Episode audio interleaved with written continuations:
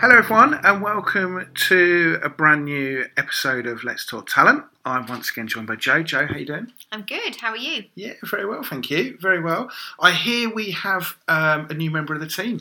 We do. We have a new um, head of employee engagement, Frankie. Fantastic. What's uh, what's Frank's background? Well, he sort of um, comes in. Well, let's be honest. Frank's a dog. Um, he comes in, he jumps up, he wants a stroke, he sleeps, he eats. Um, so I think he gives us all a bit of encouragement when, when on this rainy day. It sounds like he brings a lot to he brings a lot to the party. He does. He does. Um, and and so to, to to to the listeners, if you hear any strange uh, noises throughout the podcast, I can promise you it's not um, either Joe or myself. Uh, we will put all the blame purely at Frank's uh, feet. Uh, so for this, for this week's episode, um, I wanted to concentrate on data-driven learning. Uh, Okay. Which uh, I've, I've been reading more and more about in, in, in the media recently. Um, so I wanted to just try and pick your brains on, on this topic. Um, so I guess kind of first question: Are are you seeing more and more data-driven approaches to learning? Like, is it becoming more more commonplace? I think that data is becoming more commonplace across the whole of HR. Um, so you're seeing really productive HR directors looking at their data and then making strategic decisions about where to invest. Yep. I think specifically in learning and development, it's a way of understanding um, the needs. So the join up between what the talent that you have and what you kind of need, and making sure that you can then make smart investment decisions. Yeah. But the danger of using data is it's only one kind of input.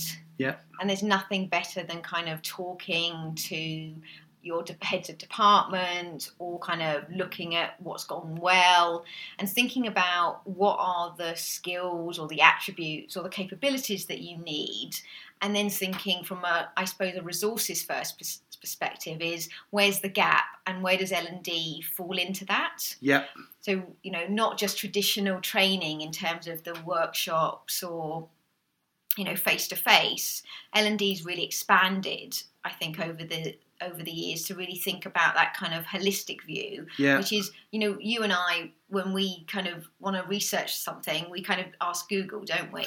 Yeah, yeah, um, so l&d has to become much more like that yeah. um, that sort of gives bite size um, chunks of learning and data gives you an input into it but i don't think it's the only way in which l&d directors should build their function And I guess one of the other challenges with data is there's so much data.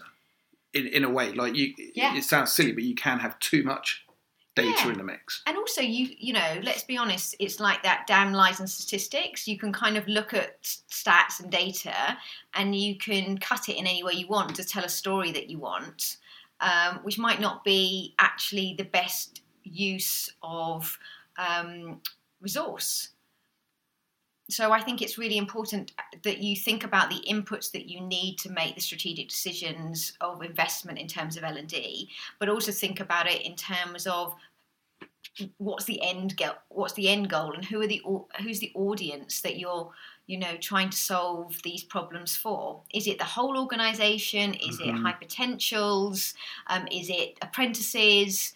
And, and kind of in a way segment it in the same ways that you would do in a marketing Yeah. plan.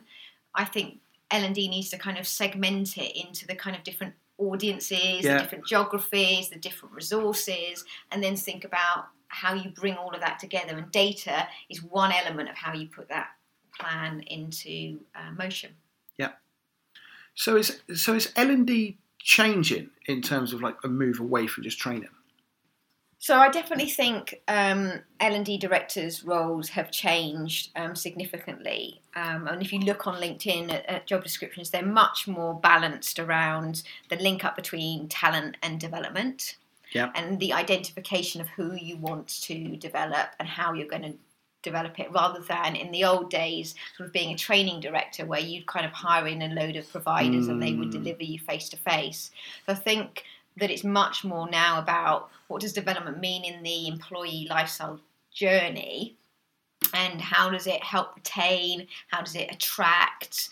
Um, what's the speed in terms of your succession than it ever was sort of 10 you know 15 years ago?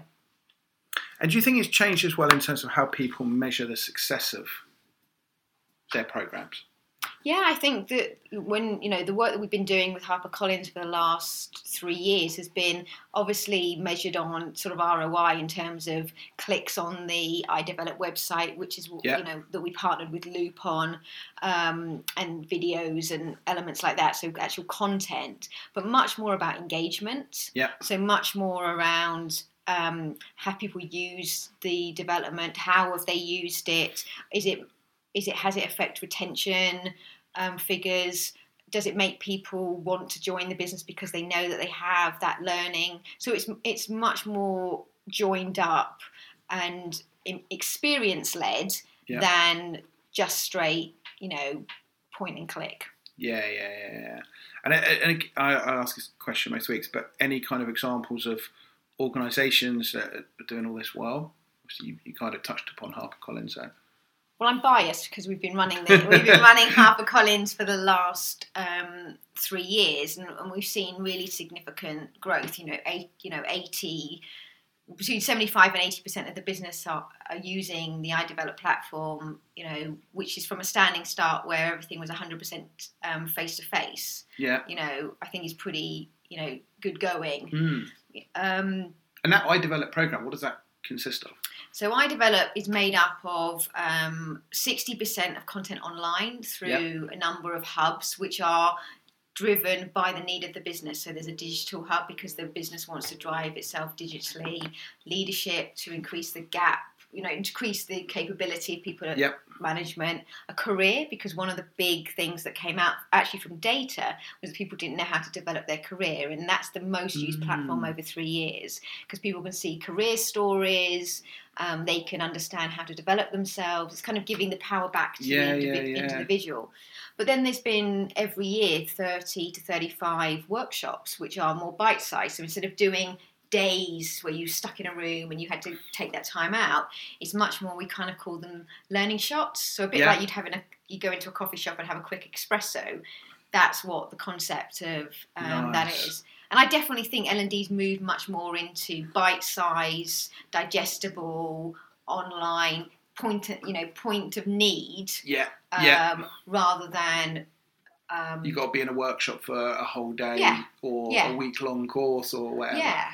But I think this, there is still a gap between how managers and individuals have those development career conversations, Yeah. um, and I think that's where L and D directors can really um, pick up the pace and be the conduit to make that happen. Because I still think most people will say that their development is is um, that is a given in terms of the organisation, but they don't see it as their responsibility. And for me, those organisations that move the, the lens, Yeah. and that's what you know King's College are trying to do Yeah. with their Career Pathways project, is all about give, putting the power back to the individual rather than it sitting in a central function with an L and D director. Yeah, yeah, yeah, yeah, that makes sense. And and uh, I guess from that perspective, the individuals, as you say, it gives them that it gives them the own ownership.